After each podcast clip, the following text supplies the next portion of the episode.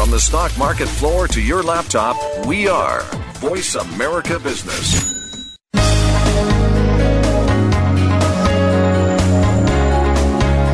Welcome to Leadership Development News profiles and practices of top performers. Leaders are the heartbeat of any organization. Let Doctors Kathy Greenberg and Relly Nadler show you what it takes to become a top 10% performer in your organization. Now, here are your hosts, Dr. Greenberg and Dr. Nadler. Welcome to Leadership Development News profiles and practices of top performers. I'm Dr. Relly Nadler, and we have Dr. Kathy Greenberg as my co-host on the show and we are your leadership development coaches. We have helped thousands of leaders and executives to perform in the top 10%. And today, we're very excited to have Christie Hefner, Chairman and Chief Executive Officer of Playboy Enterprises. As Chairman and CEO of Playboy Enterprises since 1988, Christie Hefner has overseen the global expansion of Playboy's legendary brand to a wide array of new platforms and markets, transforming a publishing-based business into a multi-pronged media and lifestyle company. We are delighted to have Christie with us today as she celebrates her 20th anniversary as CEO of Playboy Enterprises. And you know, Kathy and I always try to bring you the best in current leadership topics, interviews with proven leaders, and provide evidence-based best practices to help you develop more leaders in your organization. And let me bring on my co-host, Kathy. Thanks, Relly. We are so excited today to have someone like Christie Hefner on our program who's a legendary leader. And as you know, in each and every one of our shows, we try to help all of you become legendary leaders by learning how to develop more leaders in your organization, what happy companies know about performance, emotional intelligence, and positive psychology strategies. We talk about brain and neuroscience contributions to top performance. We talk about work-life balance, gender and generation differences that affect success, strategies for managing your boss, and self-management tools to be your best, plus many more tools and tips. Today's guest is Christie Hefner, as we said, so we're going to let Christie say hello. Are you out there, Christie? I am, Kathy. Nice oh, to be with you. Thank you so much for being with us today. And before we bring her on, Relly, can you talk to us a little bit about what we do here on Leadership Development right. News regarding the science-based uh, practices in leadership? And we like to bring you the evidence-based uh, leadership. So some of the things, why we talk about leaders so much, and Christie can help inform us about her experience, but leaders have anywhere from 50 to 70% influence over the climate of their team. We also know that emotions are contagious and that the leaders are the emotional thermostat for their team. So if they are cued in and they're clear and they're focused, so is their team. If they're upset, irritable, and short, so is their team. And we know the key to being a star performer is someone performing in the top 10%. And typically it's the skills of emotional intelligence. The further you mo- move up in the organizations, the more you need emotional intelligence. And leaders in the top 10% produce twice as much revenue to the organization as managers in the 11th to the 89th percentile. And we know that you can increase profit in your organization by creating coaching networks. Both Kathy and I are certified coaches. And studies show that happiness is tied to profit by more than 93%. The way to do that is to come up with some of these micro initiatives that create macro impact. So hopefully today we'll get a couple tips that you can put into your leadership. And for more information about uh, Dr. Kathy Greenberg, her website is www.h2cleadership.com for her happiness books, tools, speaking keynotes, leadership, and coaching services. And for more information about me, uh, my website is www.truenorthleadership for emotional intelligence books, tools, speaking keynotes, leadership and coaching boot camps. And Kathy, you want to tell us about Christie? I would love to. I was fortunate enough to meet Christie um, a few years ago when I was writing my last book called What Happy Women Know. And as a member of uh, the board, uh, the company where we were doing some focus groups, Christie was kind enough to help us with an interview. Today, as we said, we are very, very happy to host Christie Hefner, the CEO of Playboy Enterprises. Christie joined Playboy in 1975 And she's worked in a variety of the Playboy businesses, even before being named president in 1982. Since taking over the reins as chief executive, Christie has restructured operations and led Playboy's highly successful international expansion, extending its magazine franchise overseas to over 25 foreign editions. In 1983, Christie seized the really important opportunity to extend the brand by creating Playboy TV, making Playboy the very first print publication to launch a successful TV network. And in 1994, Ms. Hefner led the, the, magazine industry into the new digital age with Playboy.com, which is the first ever website launched by a national magazine. Acknowledging her pioneering efforts, Multi-Channel News has honored her as a Wonder Woman for her major accomplishments within the cable, broadband, and telecommunications industries. The media industry inducted her into its Digital Hall of Fame in 2005. Christie has greatly expanded Playboy's licensing operations, which now make up the company's fastest growing, highest margin business. Last year alone, Playboy products generated over 800 million in global retail sales, and the company continues to add new product categories and increase distribution through concept stores. Last fall, Christie oversaw the launch of the company's first European Playboy concept boutique, a five-story flagship store in London's world-famous Oxford, Oxford Street. Earlier this year, she announced a new licensing partnership with the world's largest franchise company, Coty Inc., to develop a new global men's franchise line under the Playboy brand name. And in 2006, Christie extended the brand to a new location-based entertainment venue with the Playboy Club at the Palms Casino Resorts in Las Vegas. In addition to directing Playboy Enterprises operations, Christie is active in a number of local and national organizations. The Young Presidents Organization. She also helped to found the Committee of 200. And by the way, she was the first woman elected to the Chicago chapter of the Young Presidents Organization. She was an early supporter of Senator Barack Obama and has been involved in a number of efforts to elect progressive candidates. She has twice served as a delegate to the Democratic National Convention. She serves on the advisory board of the American Civil Liberties, and in 2000, the Anti-Defamation League presented Christie with the inaugural Champion of Freedom Award for her commitment to diversity and inclusiveness. I could go on and on, but I want to bring Christie on so that we can have a conversation with her and learn about her and all of her achievements and awards as we are here together on the radio. So, Christie, um, welcome to the show, and thank you for being here. It's my pleasure. Well, thank you, uh, Christie. We want to pick your brain on a, on a, number of items that will help our listeners. And typically, what we like to do is first find out uh, more on a personal level who are some of the key people who have influenced you as a leader. Well, I don't know that I have any, you know, strong role models in that regard. I've been fortunate in uh, having the chance to interact through uh, groups that I helped form, like the Committee of 200 and like the Chicago Network, with a variety of very talented uh, women leaders over my years in business. And early on, I think I was very fortunate in that I have a terrific mother and I had a terrific grandmother uh, on my father's hmm. side who lived to be 101. So I had a very um, nurturing upbringing that gave me a great deal of confidence to kind of pursue whatever my dreams were. And then early on, had the chance through networking that I did to be connected with a lot of very talented women.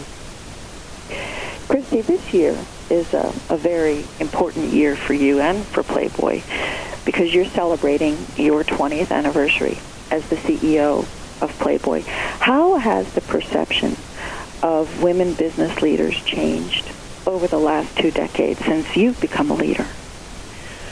Well, I think it's changed significantly in part because of the change in the number of visible women leaders. So it wasn't that long ago that you might hear a male CEO say, you know, quite sincerely that we quote unquote tried a woman in that position and it didn't work. You know, as if, you know, more right. than half the population were all the same. Uh, And it wasn't that long ago that I think women were feeling that the only way to be successful was not just to you know learn from men but really to almost uh, emulate everything men did. So we went through that period where women dressed like men in the workplace and were i think very hesitant to exhibit styles of management or leadership that were different than the typical male styles of leadership. And i actually think the big change in that regard may have come less from the critical mass of women in leadership positions and more from the early impact of globalization as uh, scholars about management started to study what became known as the Japanese style of management, which was more collaborative and less command and control, but of course was also often the style that um, women would incorporate in their leadership. So I think it's been a journey over the last generation to the point where, you know, recently a high profile woman like Carly Fiorina could lose her job over what seems to me were clearly issues of performance and trust, and no one looked at it as an issue of uh, gender or sexism. No, I, I agree with you totally. On that question, and given uh, what you've been doing to help women be successful, can you talk a little bit about your being a founding partner of the Directors Council, which uh, is indeed dedicated to meeting the increasing needs of public boards for independent directors by increasing the diversity of their boards, including women? Yes, um, the original idea for that came from a fabulous woman named Jane Evans, who I met when I helped start the Committee of 200, and she was about 10 years older than I am and tragically died way too young from a virus she picked up on a, a WPO, YPO trip to Latin America with her husband. But she was one of the really early pioneers in breaking the glass ceiling, having run large uh, businesses and served on public boards. And she was at a point in her career where she was really looking for a chance to give back and recognized that the impact of Sarbanes-Oxley and the requirement for a majority of independent directors on public boards, which was coinciding with increasing numbers of companies setting uh, retirement age for their directors and um, boards being more apt to limit the number of boards that their own CEO sat on, created a dynamic where there might be a chance to use the growing need for uh, independent directors as compared to the shrinking pool that was the traditional pool, which was seated CEOs, to increase the diversity of, of public boards, particularly in terms of people of color and women. So we formed this partnership, and six of us who had all served on a number of public boards ourselves and also run companies. So we had that unique combination of perspective of what it's like to recruit for your own board, as well as what it's like to serve on somebody else's board, uh, to set up the Directors Council to start to work with companies and encourage them to recognize the deep pool of women who might be in the C-suite, CFOs, CIOs, CMOs, might run divisions of larger companies, uh, might run smaller companies, uh, but who could be outstanding directors. Well, we're going to come right back to Leadership Development News after this break, and we're talking to Christie Hefner. So come right back. The bottom line in business. Voice America Business.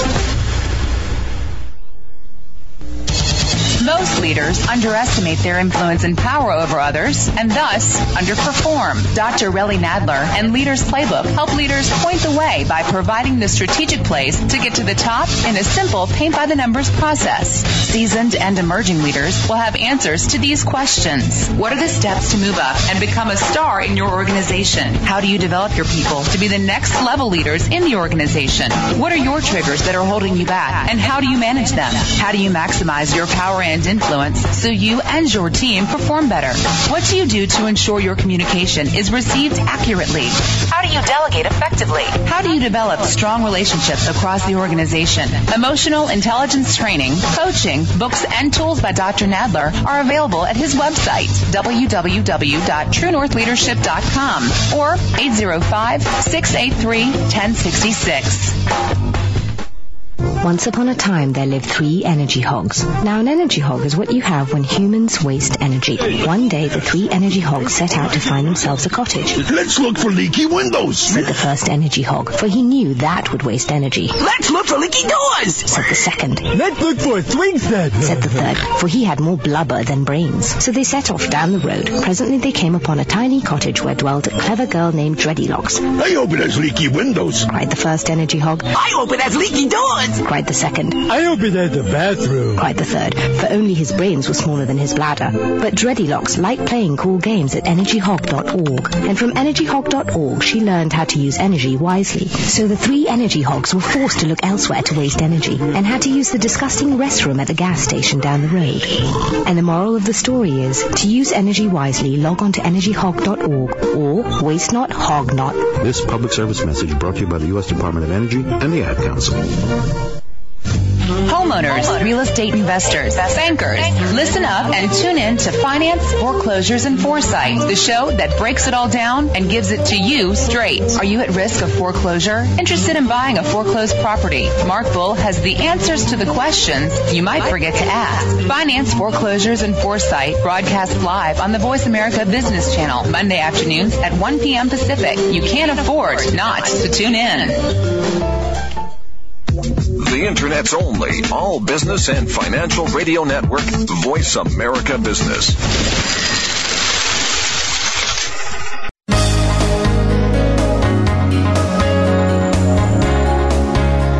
You're listening to Leadership Development News, profiles and practices of top performers with your hosts, Doctors Kathy Greenberg and Relly Nadler. We know you have leadership questions that you're just dying to ask, so call us toll free at 1 866 472 5790. That number again is 1 866 472 5790. Now, let's get back to the show. Welcome back to Leadership Development News. I'm Dr. Relly Nadler. We have Dr. Kathy Greenberg, and we're really delighted to have Christie Hefner here, CEO of Playboy Enterprises. And uh, Christie, I wanted to go to our next question. Given that Playboy Enterprises was founded on a magazine targeted to men, what has been some of your greatest challenges as a female executive? Well, I actually feel it was all an advantage to have been a woman when I first took over. Um, I think partly because the company was founded on a very liberal perspective with regard to society and values and its own organizing principles. So there was quite a diverse workforce when I came into the company in the mid 70s that I think was a reflection of my father's own values and actually goes back to his mother's values. Um, I remember that I was told the story when I was uh, not yet born, and my father was working for a company in Chicago in the personnel department.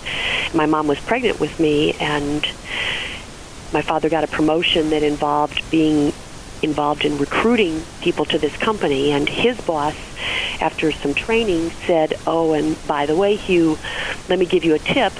Don't bother spending much time with people who have Jewish or foreign sounding last names because we don't want those kind and my father quit.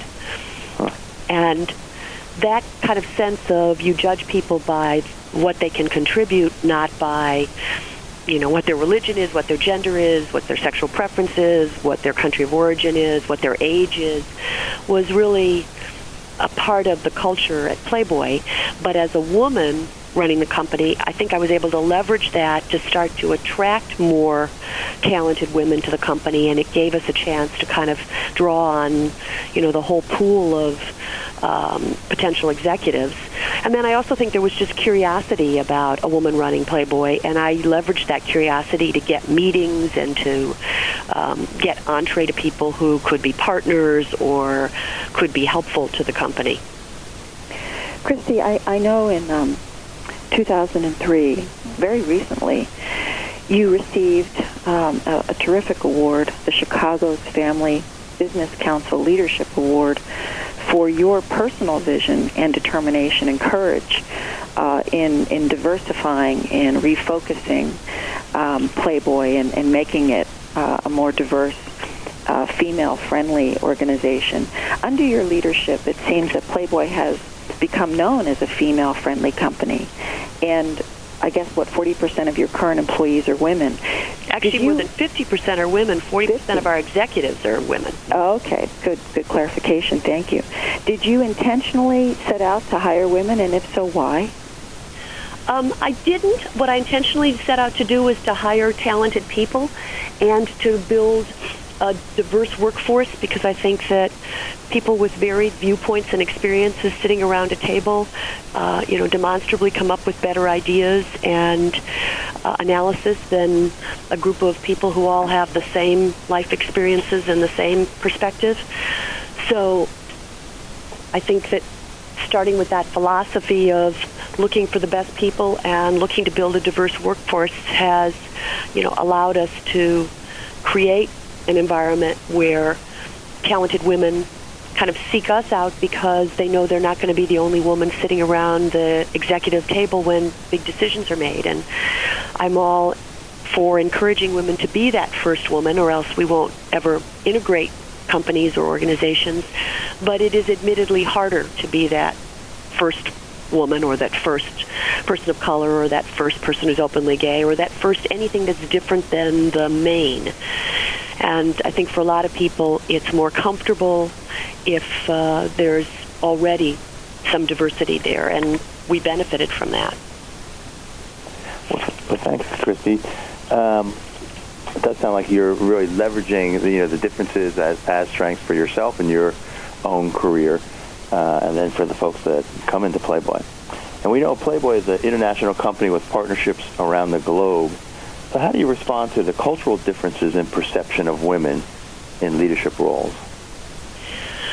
Well, it's definitely different, and particularly in Asia. I mean, over the years that I've been in business, um, there's been some progress, but I really think one of the competitive advantages that America has in a increasingly global marketplace is its uh, more forward-thinking embracing of women's talents and the you know diversity of talent, both in terms of ethnic diversity through immigration, and then in terms of you know the impact of the women's movement. I can remember my first business trip in 1976 to Japan, and we were already doing quite a variety of business there. We had a magazine, we had some consumer products, we had clubs.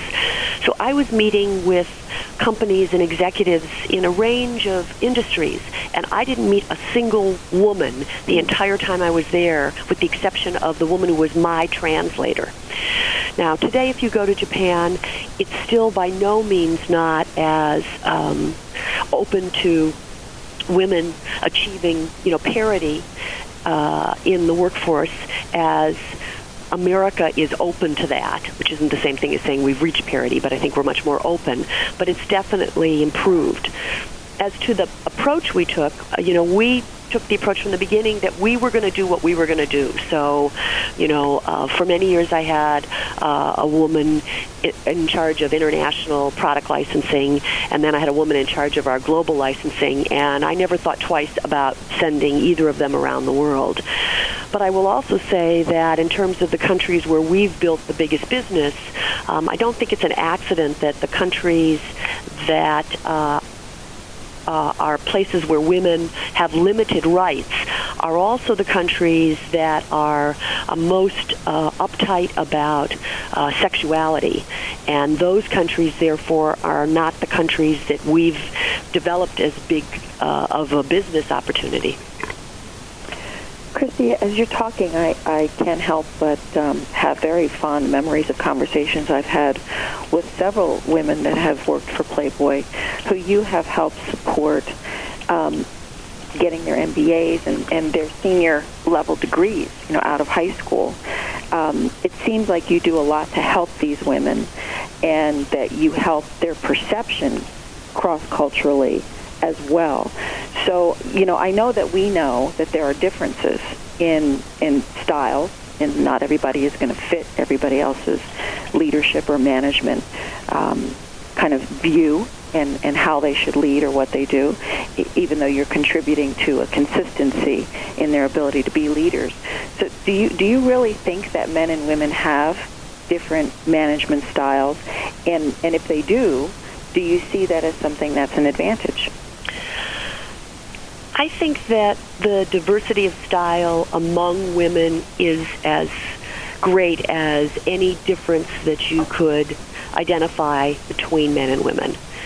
And I think that the most successful leaders are leaders who can draw on a variety of styles of leadership and management depending on the person and the circumstances and the time. So while, as I alluded to, one can certainly say, well, there are traditional male styles of leadership that are more autocratic, and there are traditional or, or um, generalized styles of female leadership that are more nurturing. Um, in truth, I think that there are times when it's important to be autocratic. There are times when it's important to be nurturing. There are times when it's important to be tough. There are times when it's important to be collaborative, and that successful leaders can sense when those times are and are able to listen and respond and lead based on those circumstances. Well, I, I couldn't agree with you more. And, you know, we're writing our new book, uh, What Happy Working Mothers Know.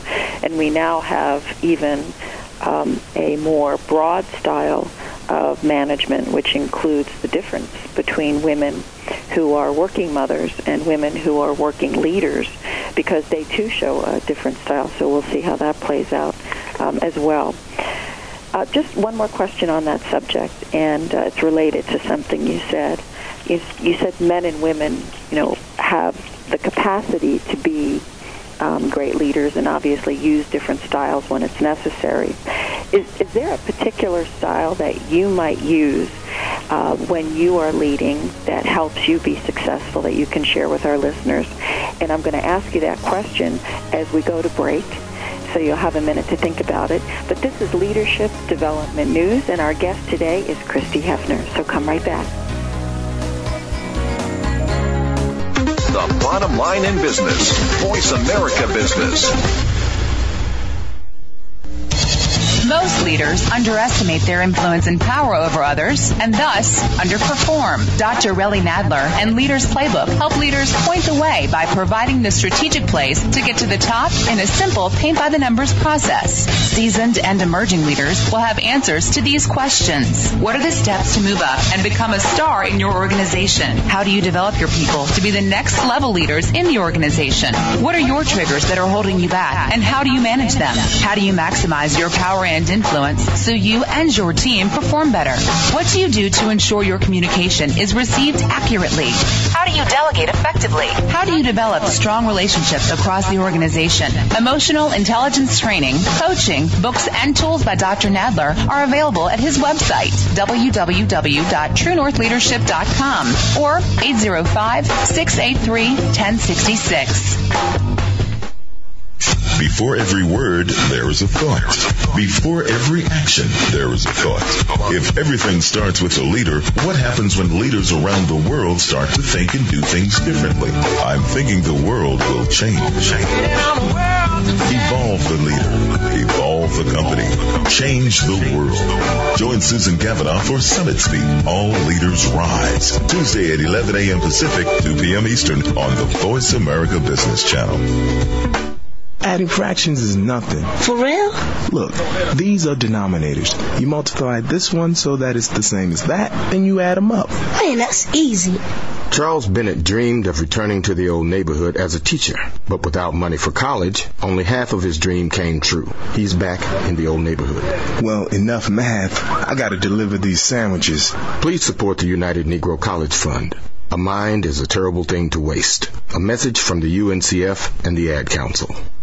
The Internet's only all business and financial radio network, Voice America Business.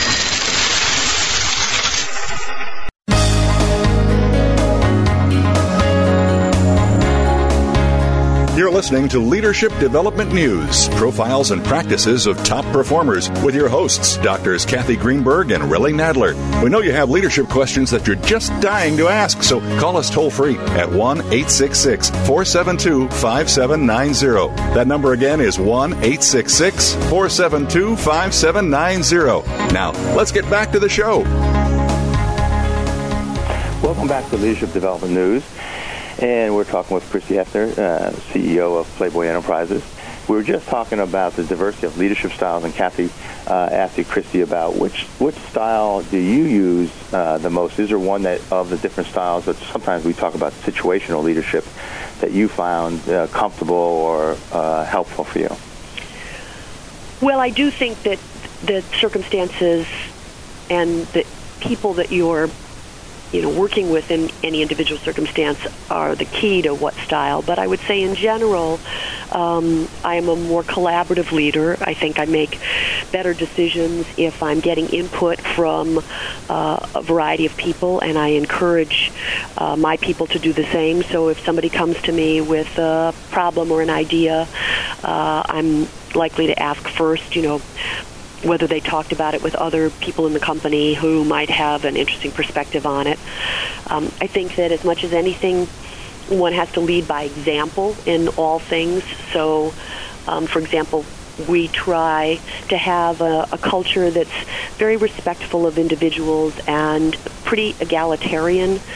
So, you know, we would be the kind of company that would, um, as a real world example, when we moved into this office building we're in in Chicago, we were offered a limited number of free parking spaces in the building for executives. And rather than taking that, I took the equivalent money, amortized it against the number of parking spaces we could get in the building for everybody, and we did a lottery for the parking spaces. So you kind of have to, you know, walk the walk on what are your cultural values and then how do those get communicated. Um, I think a lot of leadership is about motivating people, and a lot of motivation comes from whether people trust you. And, you know, trust, whether it's in a friendship or a marriage or in the workplace, you know, is something that you earn.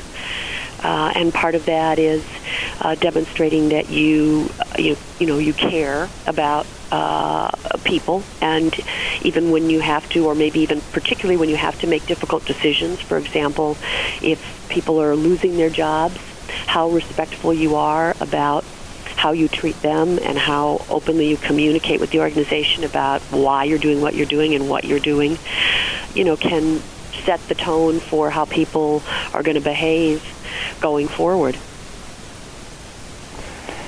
Well, I think that's uh, really important. Just kind of what you're saying, and how you, and how you individualize your leaders, uh, your leadership for the people that you have. And we wanted to talk a little bit about um, you know this historic time that we have now, and how do you think uh, Hillary Clinton's campaign for the White House affects uh, Americans' vision of women in leadership roles? Um, well, I think it had a profound effect. Um, I started supporting women candidates you know, mostly for the House and Senate, um, you know, in the 70s, and then also um, women gubernatorial candidates, and was one of the founders of Emily's List, which is a, a bundling PAC that raises money for pro-choice Democratic women. And I candidly felt that the country was not be ready to elect a woman president until they had seen a woman in the White House as vice president. Mm. And that, especially in a post 9 11 world where the aspect of, pres- of the presidency that is the commander in chief role was one where um, Americans were going to have to get comfortable with that. And I actually also thought that it would uh, be sooner that we would elect someone of color than we would elect a woman as president. But having said that, I actually think that um, for all of the examples of sexism in um, some of the media coverage of Senator Clinton's campaign, I think the upshot of it is that she's simply taken off the table the um, barrier that a woman would not be capable of playing the commander in chief or the, you know, um, sort of tough side of the presidency in a way that women governors uh, were challenged for a long time in proving that they were tough enough on law and order. So I actually think it's had a profound impact and no longer believe actually that it will be a requirement to have a woman as vice president before the country's prepared to elect a woman as president. You know, Christie, as you're talking, I can't help but think of all the women that have probably inspired you. And I know that, that you received, um, actually, the, you're the first woman to receive the Executive Leadership Award from the National Society of Fundraising Executives. So there have obviously been many, many people who've inspired you to help them um, be leaders in the community that they want to serve and get behind their mission. But can you talk a little bit about maybe which women leaders, current or historic, most inspire you? Um, certainly. One of the women that uh, early on I just looked up to and was very fortunate to have as kind of a friend, even before I became um, president of Playboy, was Katharine Graham. And uh, I think we met originally at some seminar, and she was so gracious and willing to, you know, kind of be an advisor to me from the very beginning. And I had early on been a great admirer of what she was able to accomplish, particularly in light of the fact that she was not someone who, as she so eloquently wrote about in her own autobiography, had expected to run the Washington Post company. And, and as you probably know, and as I'm sure many of your listeners know, you know, she had to take over at a time of great personal tragedy when her husband took his life and stepped into uh, that role. And then over the years that she ran the company, including critical uh, times not just for her own company, but frankly for the press. Uh, for example, during the time of the uh, Pentagon Papers and Watergate, you know, just showed remarkable leadership and courage, and then also the ability to uh, train, you know, kind of the next generation. And her son, you know, took over and also did an outstanding job, and and uh, you know has trained the next generation. So she would be very high on my list of uh, women that I admired and and looked up to. And it sounds like you were able to interface with her earlier in your career and and um, have that as a, as a role model for you. Yes, very much so. And then another woman who actually uh, I was fortunate enough uh, to meet when the Committee of 200 was being founded, and then we became close personal friends, uh, is Sherry Lansing. And Sherry also was a real uh, early uh, glass ceiling breaker, having been the first woman to, you know, head a major studio. Um, but I think that as much as her, you know, professional accomplishments, uh, what I, you know, learned to uh, admire and really love in Sherry is that she, in a very tough you know, kind of backbiting industry, was able to wield power and yet be universally uh, not just respected but really liked. And I think that that's you know kind of an inspiration for anybody who thinks that you know you have to choose sort of between being feared and and you know uh, admired and liked. And I've also long admired, and now it's the focus of her professional activities, her commitment to giving back uh, and now she has her own foundation and she's doing a variety of very interesting and effective things. And I think particularly for the baby boomer generation who are likely to not work full time, you know, as many years as the previous generations and at the same time are likely to have a longer life expectancy. This idea of finding the right way to make a difference uh, in addition to having satisfying, you know, professional careers is, I think, going to be one of the key challenges. You know, as you're talking, Christie, I can't help but think you are a wife, um, you're a mother, um, you talk a lot about family and family values. You, you've just talked about women who had strong um, personalities as both leaders in their communities and in their organizations. Do you mind if I ask you what is the biggest challenge that you personally face uh, in trying to balance uh, your massive responsibilities as CEO with your life outside the workplace? And and before you answer that, we're going to come right back. So I'm going to give you a minute to think about that. This is Leadership Development News, and our guest today is Christie Hefner. Come right back. The bottom line in business. Voice America Business. Most leaders underestimate their influence and power over others and thus underperform. Dr. Relly Nadler and Leaders Playbook help leaders point the way by providing the strategic plays to get to the top in a simple paint by the numbers process. Seasoned and emerging leaders will have answers to these questions. What are the steps to move up and become a star in your organization? How do you develop your people to be the next level leaders in the organization? What are your triggers that are holding you back and how do you manage them? How do you maximize your power and influence so you and your team perform better? What do you do to ensure your communication is received accurately?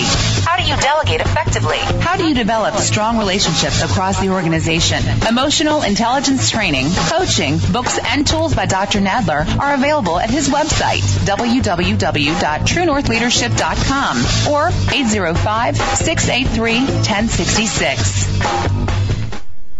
Do you need directions to solid financial future? If so, the Money Answer Show with Jordan Goodman will provide you with a roadmap to making smart money decisions in every area of your personal finances. Join Jordan every Monday at 12 p.m. Pacific Standard Time, 3 p.m. Eastern for the Money Answer Show on the Voice America Business Channel. Learn how and where to get the best deals on mortgages, cars, and insurance. Find out the best ways to save for college and retirement. Get out of debt, improve your credit rating, and save on your taxes. The Money Answer Show with Jordan Goodman will provide you with great tips on investment opportunities in real estate, stocks, annuities, and other investment vehicles. That's the Money Answer Show with Jordan Goodman on the Voice America Business Channel every Monday at 12 p.m. Pacific Standard Time. Dad, let's sing that bedtime song. Rockabye baby by Newton's treetop. His first law of motion make sure you won't stop. The same rules of physics apply to a ball, while gravity is a force that makes things fall. By the sixth grade, many girls lose interest in math and science, but it's never too early to set your daughter's future in motion. For some simple ideas, go to girlsgotech.org. A public service announcement brought to you by Girl Scouts of USA and Ad Council. The Internet's only all business and financial radio network, Voice America Business.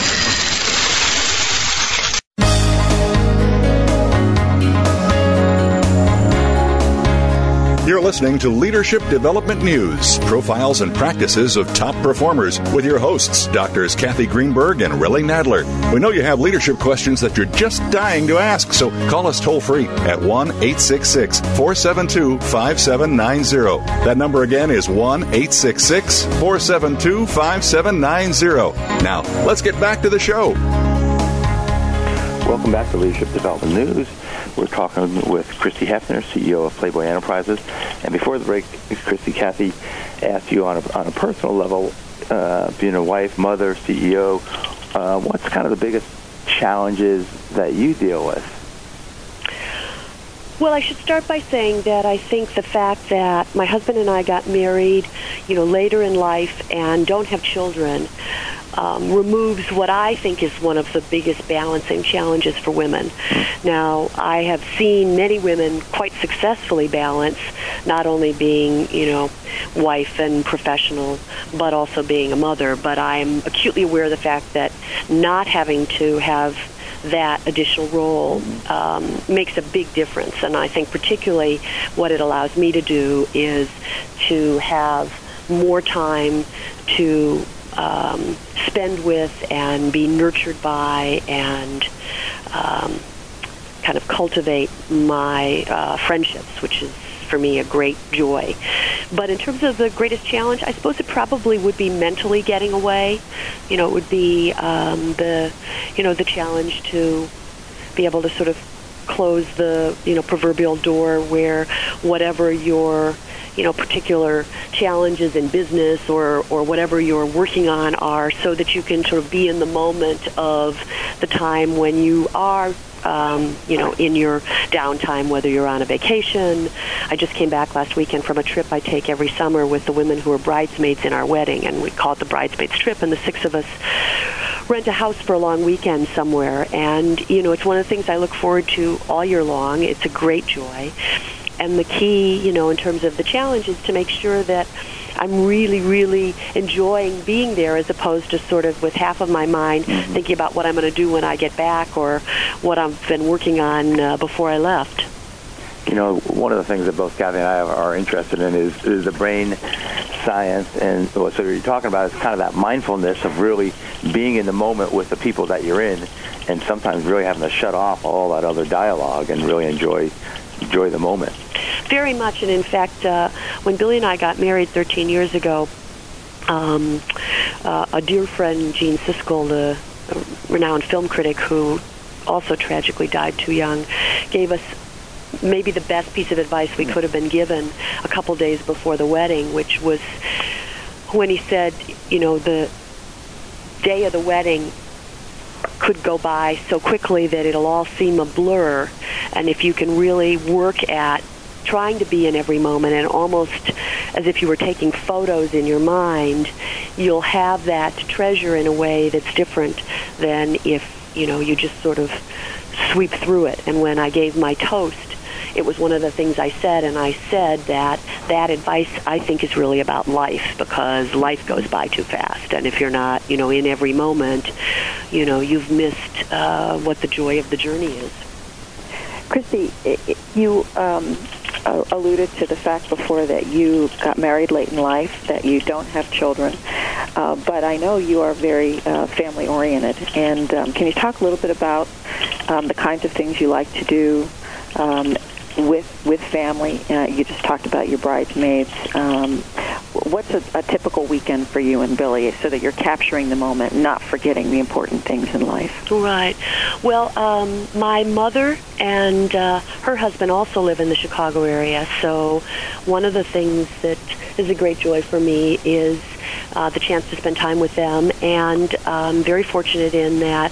Um, for all the mother-in-law jokes that are out there, um, my mom and my husband have a terrific relationship, and we in fact spend time the four of us we've um, taken them down to cabo and this september we're taking them and some other friends are going on a barge trip in the canals of france. And so just spending time you know with them whether it's uh, here in chicago at ravinia which is an open air theater you know listening to music and picnicking or, or traveling is a great joy um, my brother lives in Northern California, so I don't get to see him as much, but we're very close. And in fact, every year um, we go away, just the two of us, usually on a ski trip. And of course, my dad lives in LA, and so I see him uh, regularly. Uh, but Billy and I, you know, do lot a lot of different things together. From political activities, we're um, going to the Democratic Convention, and we hope to go to the inauguration um, this January, if we indeed will be inaugurating Barack Obama. Um, we both play tennis. We both like biking. We went on a 20-mile bike ride this last week and biked to a friend's restaurant and ate in the garden and biked home. Um, we like having dinner parties with interesting people, and I cook. We're go. We like. We have a group of friends. We go out once a month to a movie, and then go out to dinner and talk about it. Um, one of the great things about Chicago is there's quite a variety of things to do, and yet it's kind of a small town at heart. So it's a very high quality big city, and that provides a lot of variety of things to do. Oh, I, I cannot tell you um, what an inspiration your commentary was just now, not only for me as a woman and an executive, but I'm sure for our listeners, because a lot of people don't realize how important it is as a leader to take the time to enjoy yourself, to reflect on your um, your needs and the needs of those around you who love you and want to care for you. Because it's when you get into that energy field that you gain back what we would call your uh, emotional intelligence, which Relly likes to talk about a lot, and your happiness. You know, we, we know that happiness is very much tied to our intentional activities. And so hearing you speak with such enthusiasm about the downtime that you protect and, and schedule with loved ones is so important. So thank you for that. Well, and I, I would just echo, you know, the points that you made in terms of the work that the two of you have done because I think uh, not just for leaders, but for everybody, having a balanced life is critical. And, you know, my own philosophy is yes, there are moments when uh, I need um, our people to make personal sacrifices, you know, to work late, to work on a weekend, to Sure. you know just give the extra because the time requires it. And and I know that my people will be there for me because in turn they know that you know if there's an important little league game or if they've got a child who's troubled and they need some more flexible hours that I'm going to be there for them because you know, selfishly, I think that the best people do the best work if they have balanced lives. And for all those type A personalities out there, I would also say that you'd be surprised how much you can learn that will actually infuse your work by being out and about in the world. I mean, I remember a few years ago, um, we loaned a bunny costume to the costume department of uh, the Metropolitan Museum in New York, which was doing an exhibition on the influence of animal motifs on fashion through the years. And the curator had kindly, as a way of thanking us for it, said anytime I wanted to come, he'd be happy to, you know, give me a personal tour of the exhibition. So I took a group of our creative people on one time when I was in New York, and we went over to the exhibition. And one of the designers who was featured was the European designer Roberto Cavalli. And at the time, we were working on plans to open a Playboy Casino Club in Las Vegas at a, a hotel there. And one of the things we wanted to do was to um, mirror the classic bunny costume, which is in the Smithsonian and is uh, patented, with a, uh new interpretation of it, ideally by uh, a designer. And in looking at Cavalli's work in this exhibit, it struck me that he might be the perfect person to do this. And I went back and talked to our people about that, and they loved the idea. I wrote him a personal letter and told the story of seeing his work. Anyway, the upshot was he did the work, and it garnered incredible international press and a great promotional sizzle for us. And had I not been out at that exhibit, um, you know, it might the idea might never have occurred to me. Amazing. It's a small world, and it gets smaller all the time. So we're, we're down to uh, our last minute. Chris, this has been fascinating, especially hearing about just the, the life balance issues and, and longevity is in is in, in your genes. And maybe um, as we come to a close here, what advice would you offer to a young woman who hopes to occupy the corner office at a major corporation someday? Well, the first thing I would say is that I don't have any corner on, you know, wisdom or advice in that regard because I don't think there's a singular path to that. And as much as anything, I think it's important for people to be uh, following their own passions and uh, doing the kind of work that really excites them wherever that leads. And people who make 10-year plans, you know, I think are wasting their time because the world changes much too quickly to make that, in my opinion, practical. Um, but I would say, you know, about career and life, you know, look for opportunities to learn, look for opportunities to do, whether that's a task force at your organization or a board uh, uh, that's uh, not for profit you care about. Um, I think, you know, in business, um, analytical skills are really critical, and since there is still, you know, a little bit of a gap, that's you know kind of the the you know hard science math gap for women. I would just encourage, um, particularly women that haven't you know finished their education, to spend some time getting really comfortable with the analytics, whether they do that through economics or math or statistics or science. Um, I think networking is invaluable.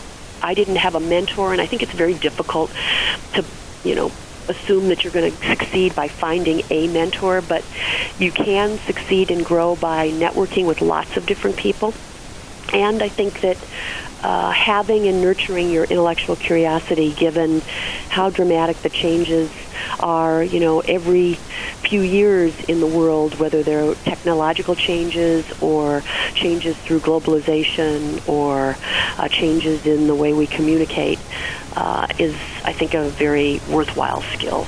Well, Christie, we know you've been named one of the 100 most powerful women in the world by Forbes magazine for three years in a row. We're delighted to have you on the show. It was my pleasure. Thank you, Christie. And we're signing off now for Leadership Development News. Thank you. You've been listening to Leadership Development News, profiles and practices of top performers with your hosts, Doctors Kathy Greenberg and Relly Nadler. We sincerely hope that you're leaving us today with some great ideas and inspiration from today's top leaders. Join us again next Monday at noon Eastern Time and 9 a.m. Pacific Time right here on the Voice America Business Channel.